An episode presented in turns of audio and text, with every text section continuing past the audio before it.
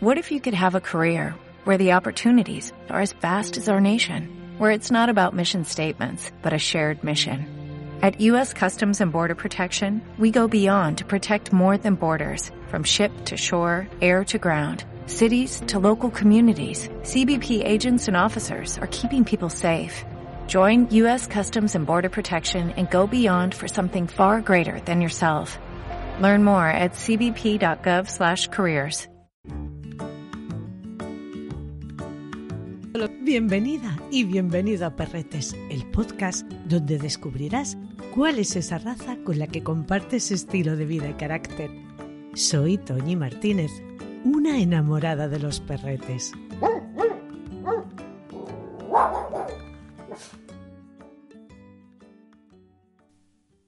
Si hay una raza a la que todo el mundo conoce como compañero inseparable del humano en todo el mundo, es esta, sin ninguna duda.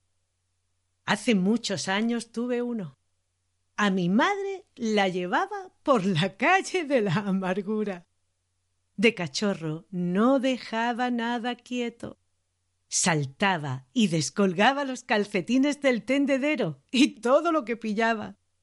Era pura energía. Se llamaba Lincoln y era un pastor alemán.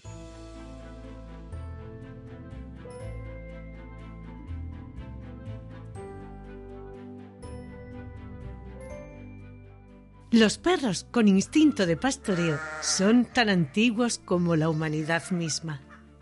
En el siglo VII, o lo que es lo mismo entre los años 601 y 700, ya se haría referencia a un tipo de perro al que se le llamaría perro de pastor en Alemania.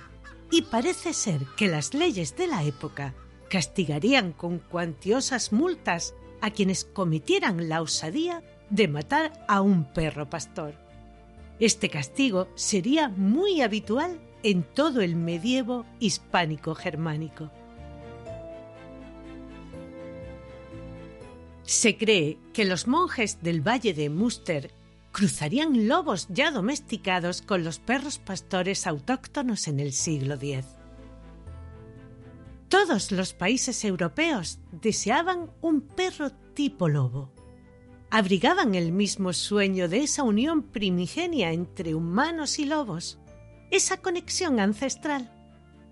El llamado Sarlos, el lupo italiano, el conocidísimo lobo checo y pastor blanco suizo, y otros menos conocidos, como el perro lobo griego o el lobo español, serían evidencia de ello. El señor Strebel, naturalista, escribiría en su obra Los perros alemanes en 1903 que se habrían hecho cruces entre lobos y perros de pastoreo de Alemania. También comentaría que cada vez que un borzoi, una raza de perros loberos rusos, veía a un pastor de Alemania, se excitaría demostrando todo su genio.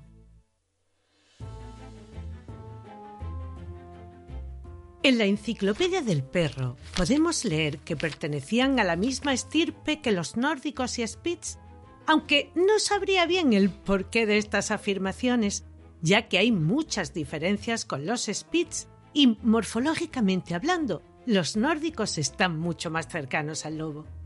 Si sabemos que esta afirmación podría estar basada por las antiguas teorías raciales. Todo lo que tenía las orejas erguidas se le consideraba familia de los Spitz. Lo cierto es que en la Alemania del siglo XIX se encontrarían perretes localizados en distintas zonas, como los pastores de Gutenberg, Turingia, Suabia, Baviera y Hesse, entre otras. Habría muchos subtipos, debido a que Alemania, en esa época, estaría dividida en un buen número de ducados y principados, y muchos de ellos no tendrían conexión entre sí. En las zonas de llanuras eran perretes ágiles y ligeros y en las montañosas más robustos y pesados. En 1871 se reunificarían esos ducados y principados, dando lugar al imperio alemán.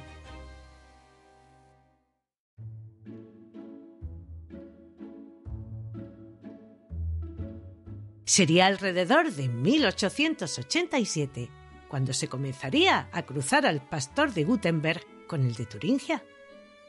Los cachorros que irían naciendo guardaban un cierto parecido al lobo, lo que llamaría la atención. Su misión sería la de proteger a los carneros de los ataques precisamente del lobo. Sería el capitán von Stefanitz, del que ya te hablé en el capítulo del Schnauzer, quien se convertiría en el mayor impulsor del pastor alemán. Von Stefanitz era militar de caballería. Durante unas maniobras vería cómo trabajaban dos perros de pastoreo, cómo respondían a las órdenes, y esto lo dejaría boquiabierto. Compraría dos ejemplares a ese granjero. Comenzaría con la cría y a visitar las distintas exposiciones caninas que se iban celebrando, observando a las diferentes razas y manteniendo contacto con otros criadores.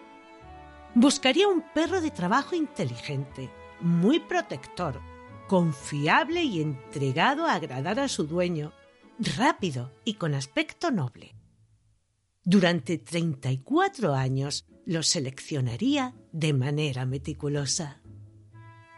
Promocionaría la cría y tenencia, organizaría concursos de pastoreo y como perros de guarda, por lo que se le considera el padre de la raza. Arthur Meyer, al que conocería en una exposición, le ayudaría en esa búsqueda y en la creación del pastor alemán que conocemos hoy. En 1891, amantes de la raza formarían la Phylaxis Society. Pretendían un perro nativo alemán con un temperamento y aspecto fijo, unificar los distintos tipos de perros pastores. Durarían solo cuatro años desaparecería en 1894, pero la esencia de esta sociedad la mantendría viva von Stefanitz. Este partiría de perros de Turingia de color gris y pelo corto y orejas erectas, que desempeñaban las labores de carea, o lo que es lo mismo, de dirigir el ganado. De Hannover y de Gutenberg, de pelo fuerte y oscuro, orejas caídas y un magnífico olfato todos muy diferentes.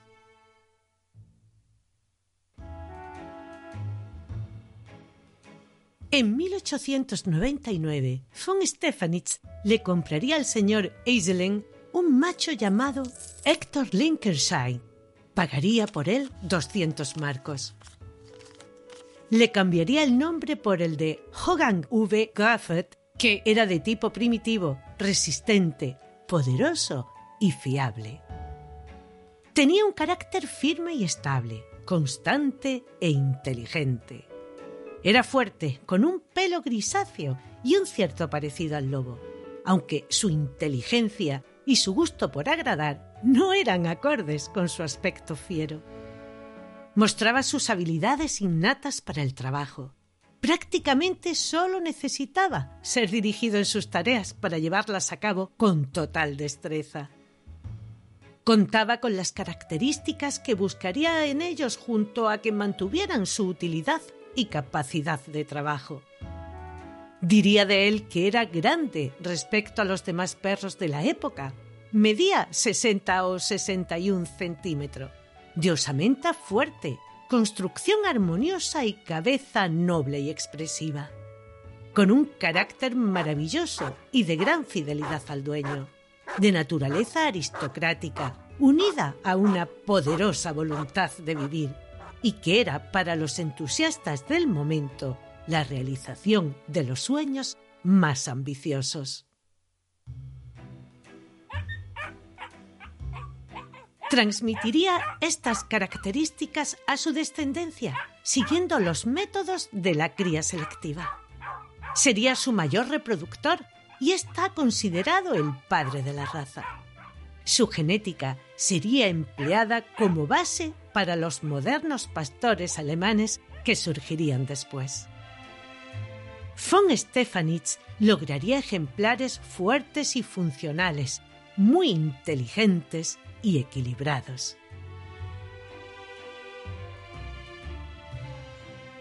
El 22 de abril de 1899, junto a Meyer y otros criadores, fundaría la Asociación de Pastores Alemanes, considerado como el club fundador de la raza y de la que sería su primer presidente. El 28 de septiembre publicarían un primer estándar. Hogan Graffet sería el primero en ser registrados como perro de pastor alemán.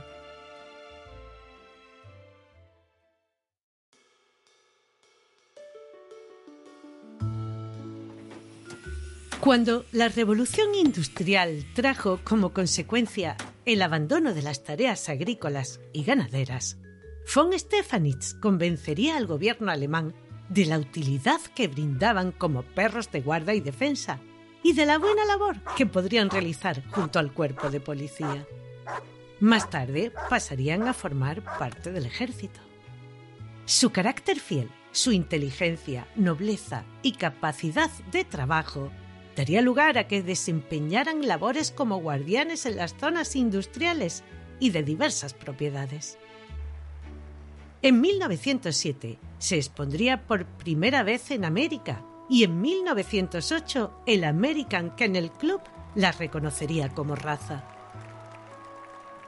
Se comenzarían a exportar a Francia alrededor de 1910 y se sabe que unos 4.000 ejemplares llegarían en 1912.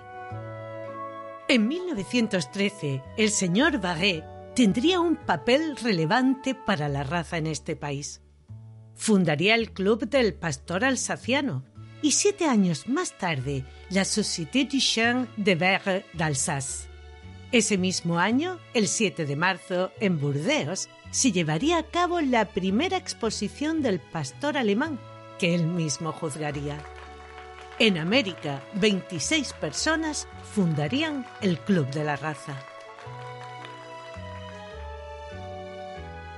En 1922 se le reconocería como una raza alemana. Hasta ese momento, Francia la consideraba suya, aludiendo a que en 1870 Alemania se habría apropiado indebidamente de ella.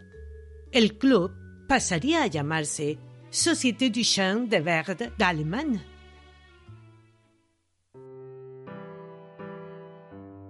Durante la Primera Guerra Mundial se les vería ayudando a la Cruz Roja, buscando heridos, ejerciendo como mensajeros y avisando de la presencia de los enemigos. Se cree que entre 40 y 50 mil ejemplares, no se sabe bien la cifra exacta, prestarían su ayuda. Esto haría que las tropas aliadas les tomaran en consideración y que al terminar la guerra volvieran a casa con uno de estos perretes.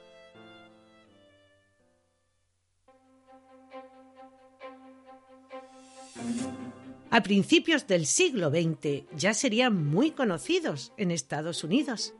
Algunos criadores y personas de alto poder adquisitivo les llevarían allí. En 1913 se fundaría el primer club, aunque este se enfocaría más a su aspecto que a sus características como perro de utilidad. Sería un cabo norteamericano llamado Duncan uno de los que regresaría con uno de ellos. Se cuenta que el 15 de septiembre de 1918 Duncan estaría en Francia encontraría cinco cachorros y a la madre que habían sobrevivido a un bombardeo. Se llevaría dos cachorrillos. Uno de ellos sería el primer rintintín. El Club Canino Inglés se fundaría en 1919. Se inscribirían 54 perros. En 1926, en el libro de orígenes en Estados Unidos, ya aparecerían inscritos alrededor de 25.000 ejemplares y en Inglaterra aumentaría rápidamente la cifra hasta alcanzar más de 8.000.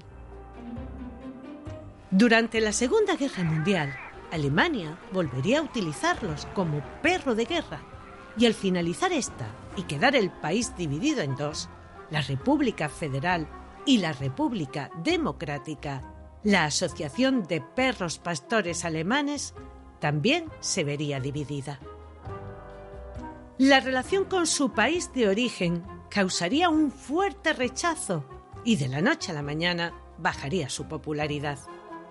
El sentimiento antigermánico en los Estados Unidos y en la Europa aliada volvería a causar un gran daño.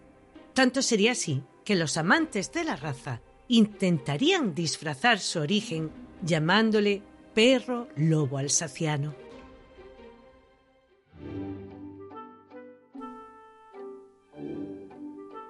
Hasta Italia llegaría un ejemplar de nombre Olaf von Hagenfitz. Lo importaría el señor Gobi en 1949. Ese mismo año, los señores Gato y Barbieri fundarían el Club de la Raza en Milán.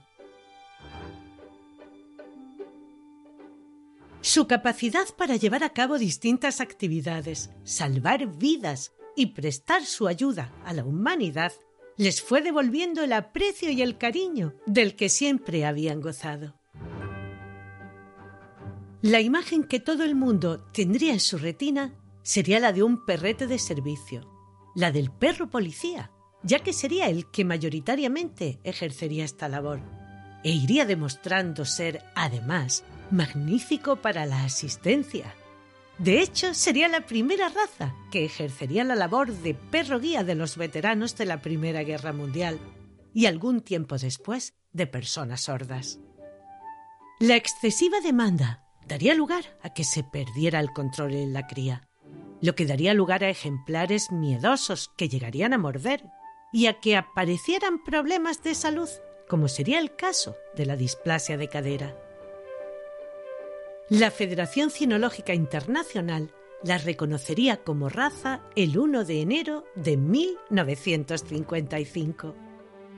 La primera exposición de cría, que se realizaría en Vichy en 1958, ya tendría en cuenta la displasia de cadera y la realización de pruebas para detectarla.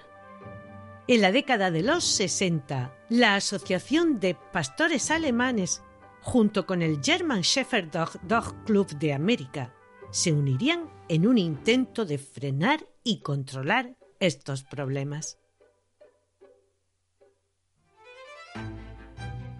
En 1976, Italia registraría la nada desdeñable cifra de 28.857 nacimientos y en 1977 el señor Gorrieri fundaría el club actual. En 1978, Francia contemplaría una prueba de carácter en la reunión que se denominó en un principio la principal exposición de cría, antes de convertirse en 1987 en la Exposición Nacional de Cría. Desde 1989 se lleva a cabo todos los años en un lugar diferente. En 1990, tras la caída del muro y la reunificación de Alemania, lo haría también la asociación. En la democrática, en el transcurso de 40 años, el club había registrado 170.000 perros. La exhibición que tiene lugar cada año de campeones del pastor alemán es la mayor del mundo dedicada a una sola raza, lo que actualmente llamamos una monográfica. En 2006 participarían 2.000 ejemplares. 70.000 personas la visitarían, dejando clara evidencia de la pasión que levantaban. Podríamos decir que es una de las mejores razas valoradas a nivel mundial.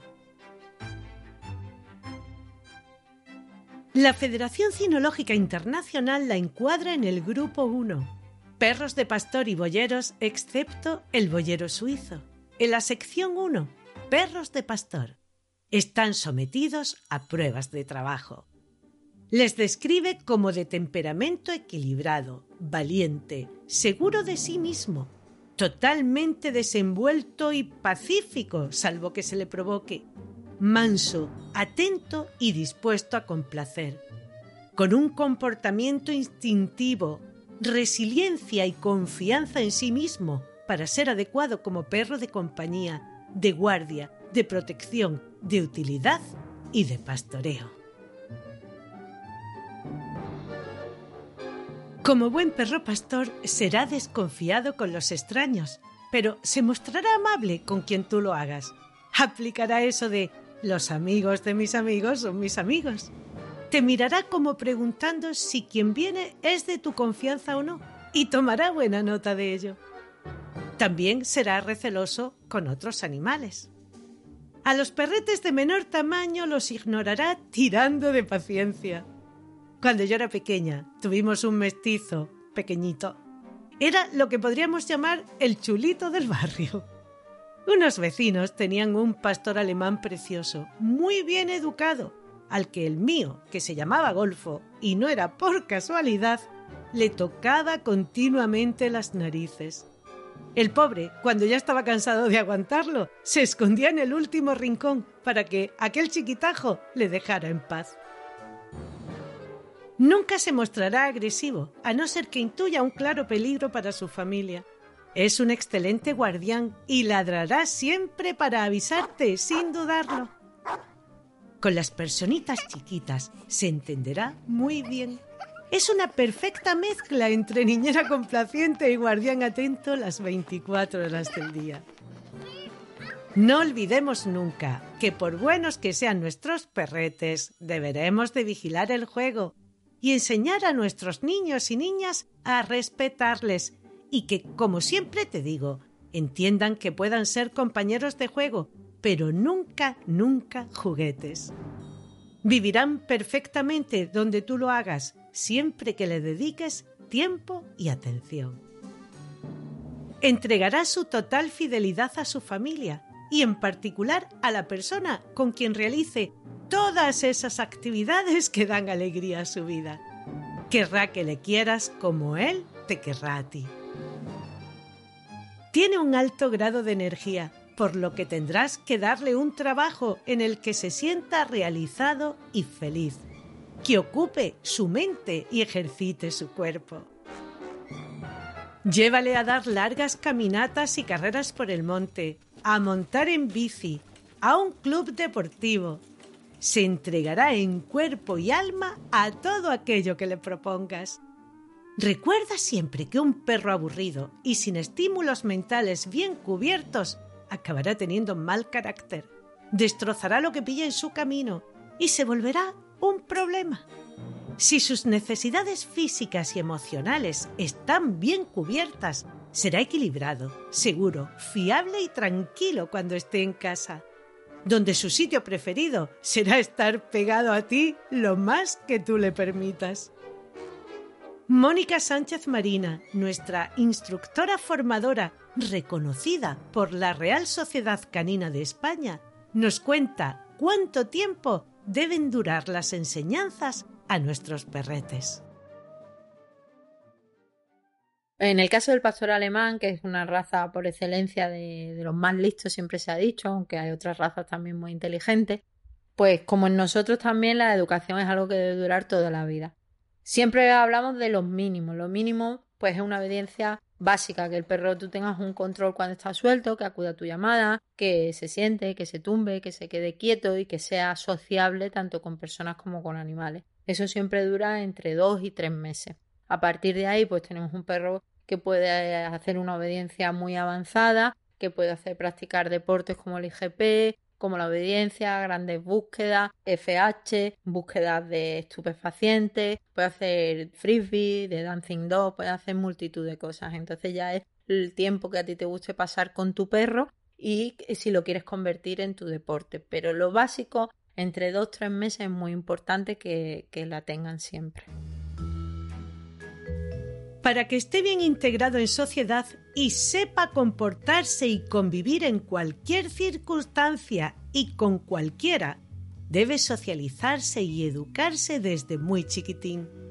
Su gusto por aprender te lo pondrá muy fácil. David García Suárez, nuestro juez internacional de trabajo deportivo, experto en conducta canina e instructor de la Escuela Canina Kerkus, nos habla de ello los conoce a la perfección. En casa Tiene magníficos ejemplares y un chiquitajo que a mí me tiene loca.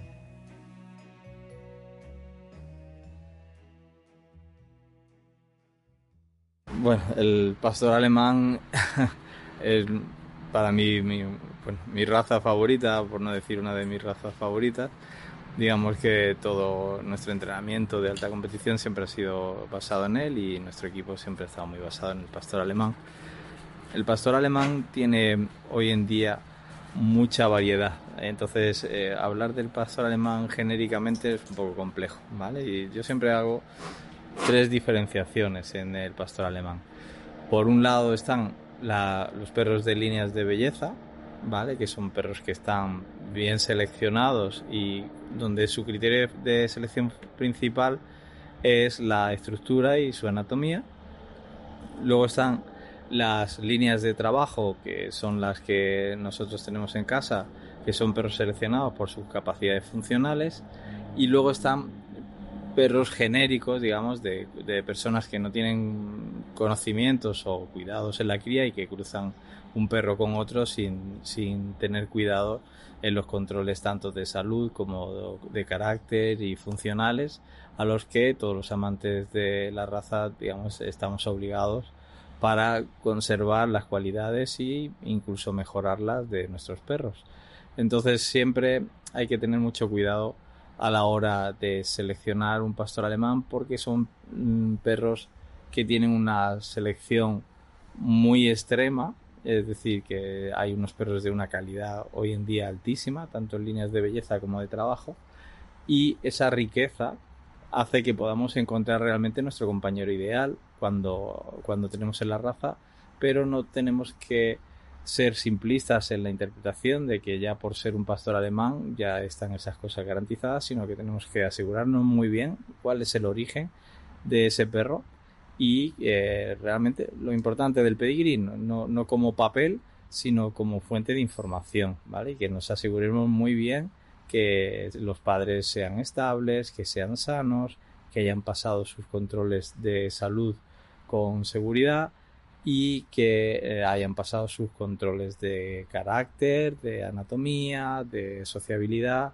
que realmente todos los amantes del pastor alemán, antes de plantear hacer una cría con una camada, con un macho, con una hembra, tienen que pasar todos estos filtros de selección y de calidad. Realmente a nuestro nivel profesional solamente encontramos problemas en este tipo de perros que no se ha tenido cuidado en la cría. ¿vale? Pero hoy en día hay unos perros maravillosos dentro de las líneas de, anatomía, de las líneas de belleza que se suele denominar. Y para mí hoy en día tenemos de los mejores niveles que se ha tenido nunca dentro de los perros de trabajo, ¿vale? Porque eh, la selección en los últimos 20, 30 años ha mejorado muchísimo y Siempre hay gente que quiere ver como el pasado, que había cosas mejores, pero hoy en día tenemos unos perros fantásticos, con una capacidad de estación impresionante, una capacidad de aprendizaje impresionante, con una capacidad instintiva realmente y un cambio instintivo entre esos entre esas motivaciones pues impresionante y bueno que a cualquiera que realmente quiera un pastor alemán o piense en un pastor alemán tenga muy en cuenta todas estas dificultades y todas estas características especiales y fantásticas que tiene un pastor alemán. Son perros eminentemente perros de trabajo, es decir, son perros que están diseñados para hacer cosas, eh, para relacionarnos con ellos, no, no van a ser simplemente un animal de compañía para tenerlo en casa sin hacer actividades. Yo siempre recomendamos que sean perros para desarrollar actividades. La actividad principal sobre la que ellos están seleccionados son actividades tipo policiales, son perros tipo policía que tienen como perro de utilidad eh, una capacidad de rastreo muy buena, una capacidad de hacer obediencia fantástica e incluso pues ser capaz de tener un nivel distintivo como perro de defensa y mantener el autocontrol en todas esas situaciones, ¿no? Con lo cual, realmente cuando tenemos eh, un pastor alemán, tanto sea de líneas de belleza, de trabajo, o ha sido un perro que hemos cogido de algún amigo que ha hecho alguna camada. Yo nunca recomiendo coger un perro que no sea realmente, mm, pues que venga de unas fuentes realmente muy, bien seleccionadas, para mm, lo que tenemos siempre que, que fomentar, ¿no? La cría responsable y, eh, y no fomentar la cría pues no, no cuidadosa o, accidental.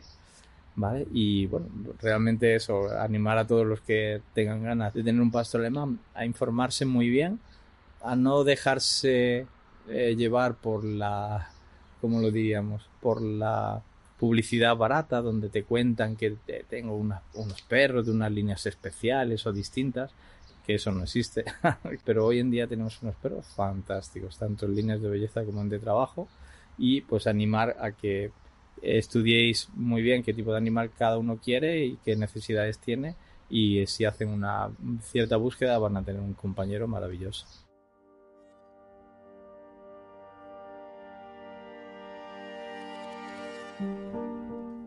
El pastor alemán sabe lo que vale, es noble y está muy orgulloso de ser quien es. Le vemos detectando desde explosivos o minas hasta drogas e incluso dinero, salvando vidas en catástrofes, ayudando en el rescate de rehenes y persiguiendo y encontrando a malhechores y a personas desaparecidas, incluso en avalanchas, donde el San Bernardo fue el pionero en esta labor. Su menor tamaño, que posibilita el mejor transporte en helicóptero, y su trote, que le permite desplazarse con menor esfuerzo, ha dado lugar a que se posicione como el mejor para estas tareas. Para que te hagas una idea de su eficiencia, lo normal era utilizar por cada hectárea unos 20 perros que rastreaban durante 20 horas. El pastor alemán consigue realizar este mismo trabajo en solo 20 minutos.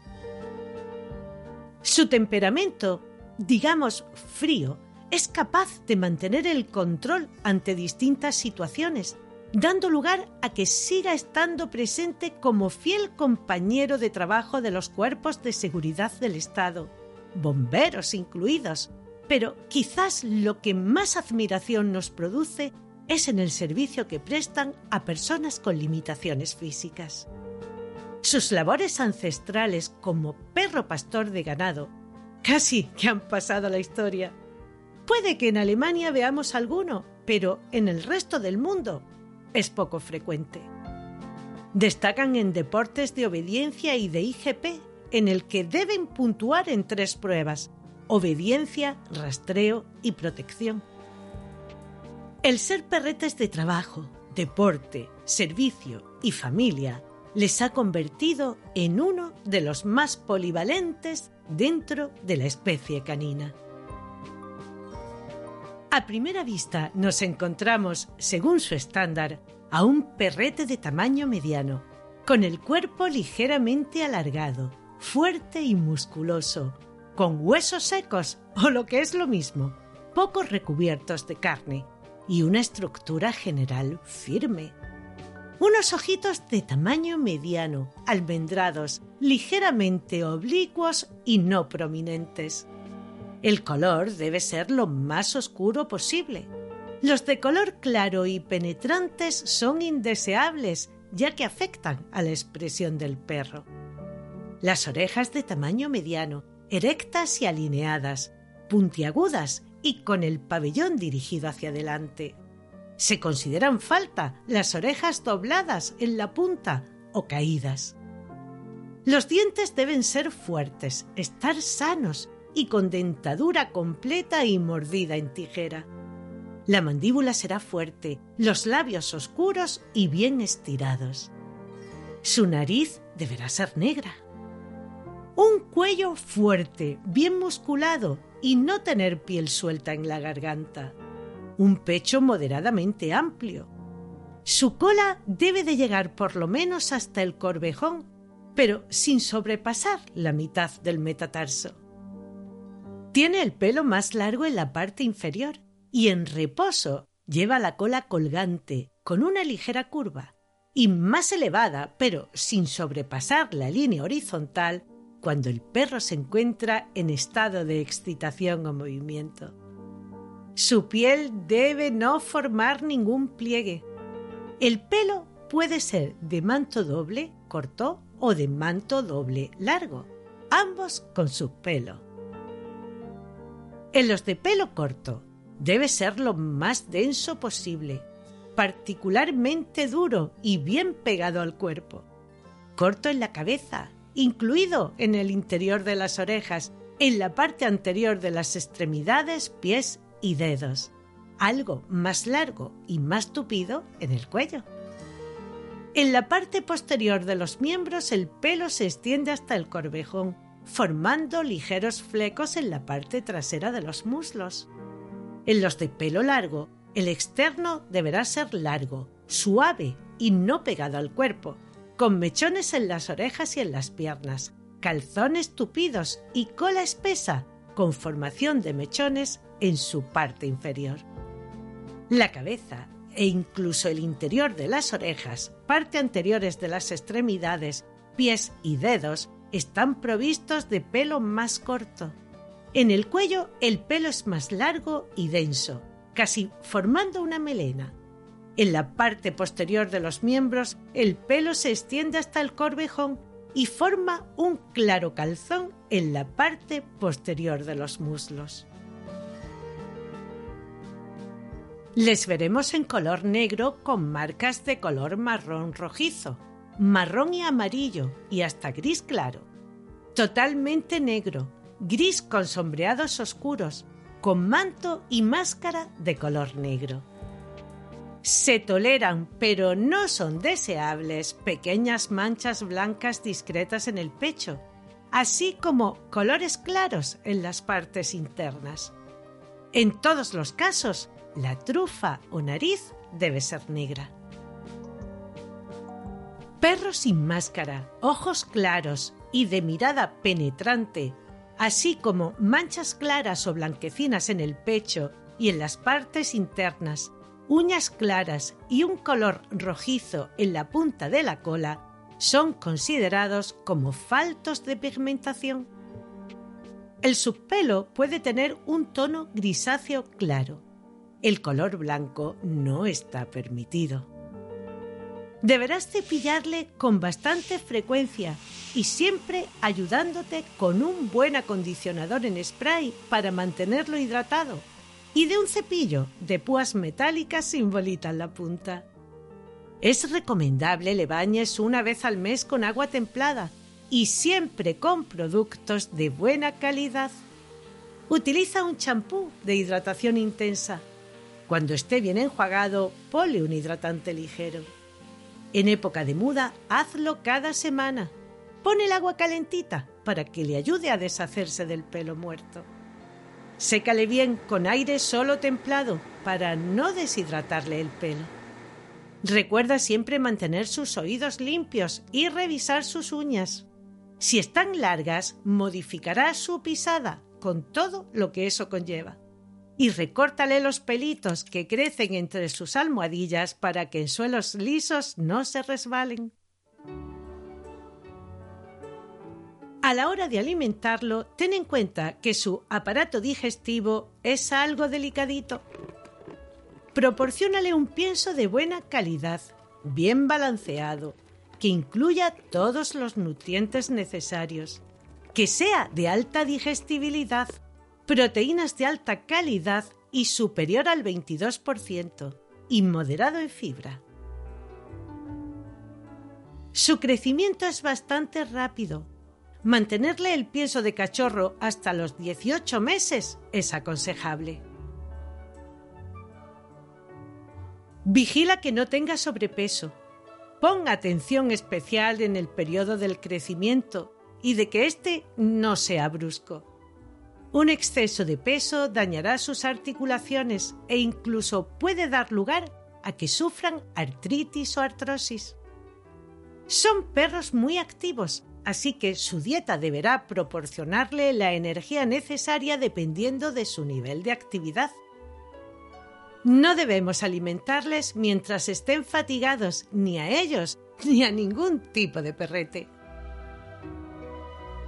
En lo referente a su salud, sí que deberás tener cuidado con el glaucoma, la mielopatía degenerativa y la displasia de cadera y codos. Estas son enfermedades hereditarias que se transmiten de padres a hijos. Problemas digestivos como la dilatación y la torsión gástrica, queratitis o inflamación de la córnea. Eczema crónico, una lesión en la piel que le provoca un gran picor y da lugar a que se muerdan de manera obsesiva. La enfermedad de von Willebrand, un defecto en la coagulación de la sangre, lo que provoca sangrados excesivos y dificultad para cicatrizar heridas, otitis y enanismo.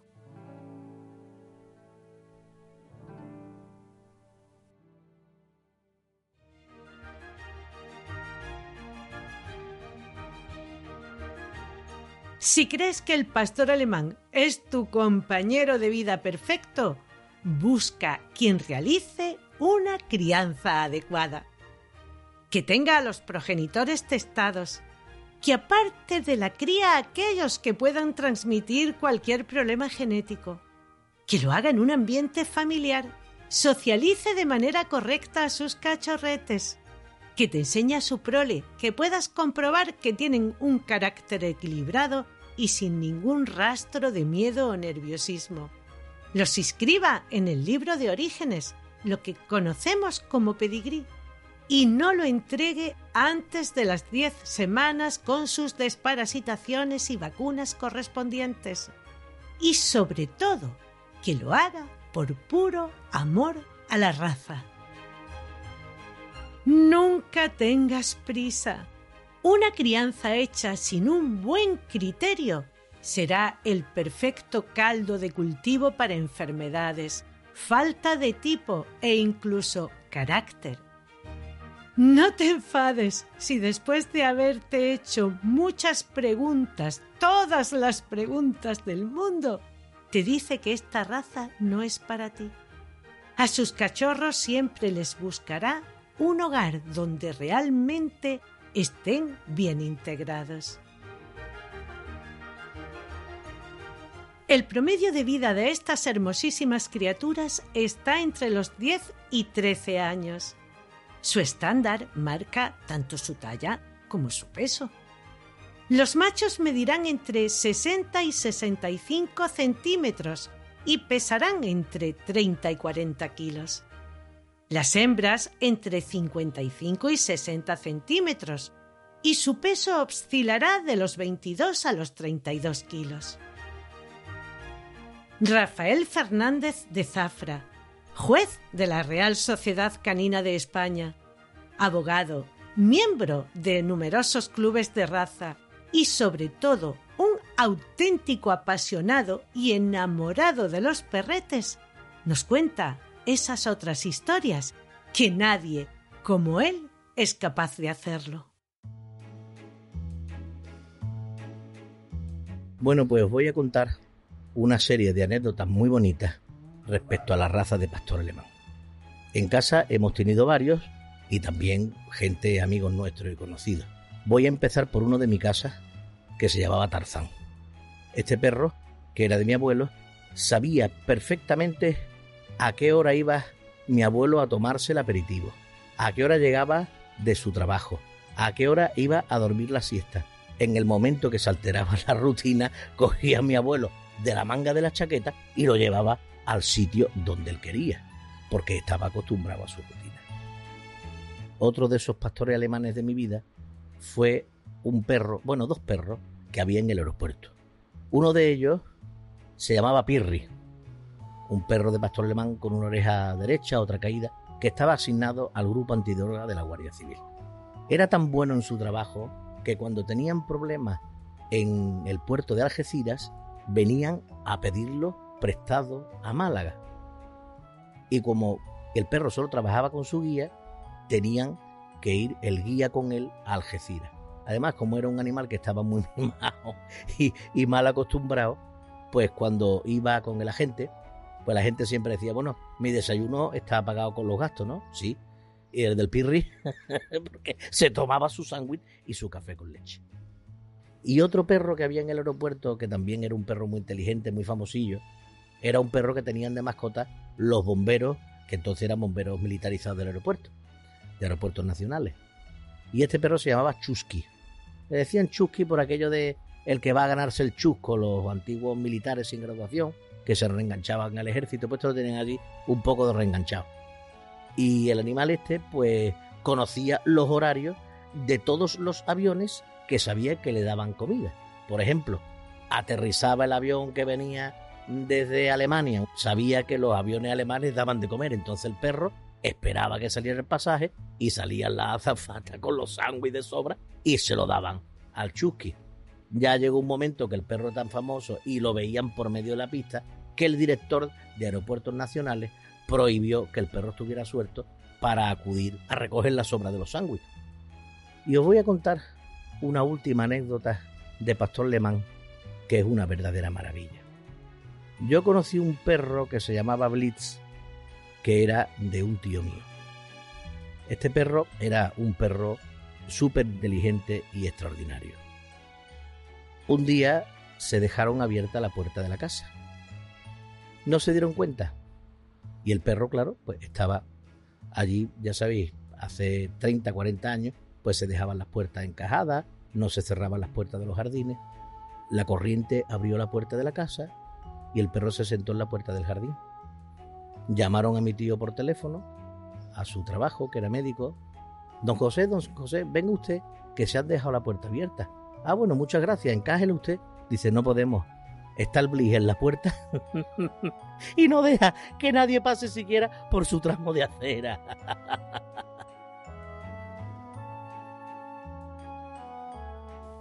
Espero hayas disfrutado con todo lo que te he contado sobre esta tan conocidísima raza, que, como todas, guarda sus pequeños secretos. Y si ya la conocías, que se te haya dibujado una sonrisa en la cara. La semana próxima te hablaré de un perrete chiquito, pero matón, considerada la raza más pequeña del mundo pero no por ello falto de carácter y valentía. El chihuahueño, al que normalmente llamamos Chihuahua.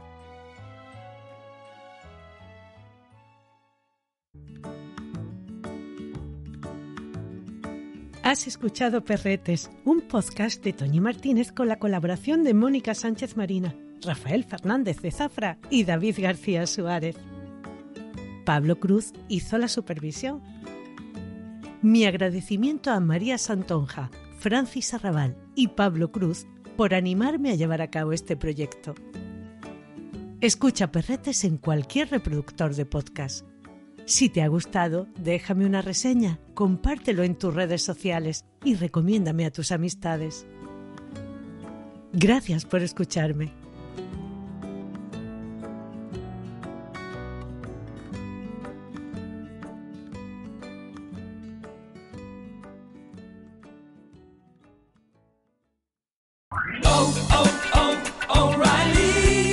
¿Necesitas ayuda? En O'Reilly Auto Parts te ayudamos. ¿Necesitas algún consejo? Te aconsejamos. Nuestros profesionales en autopartes están siempre disponibles para ayudarte a encontrar lo que necesites. Excelente servicio al cliente es solo una de las ventajas que ofrece O'Reilly Auto Parts. Los profesionales en autopartes. Oh, oh, oh,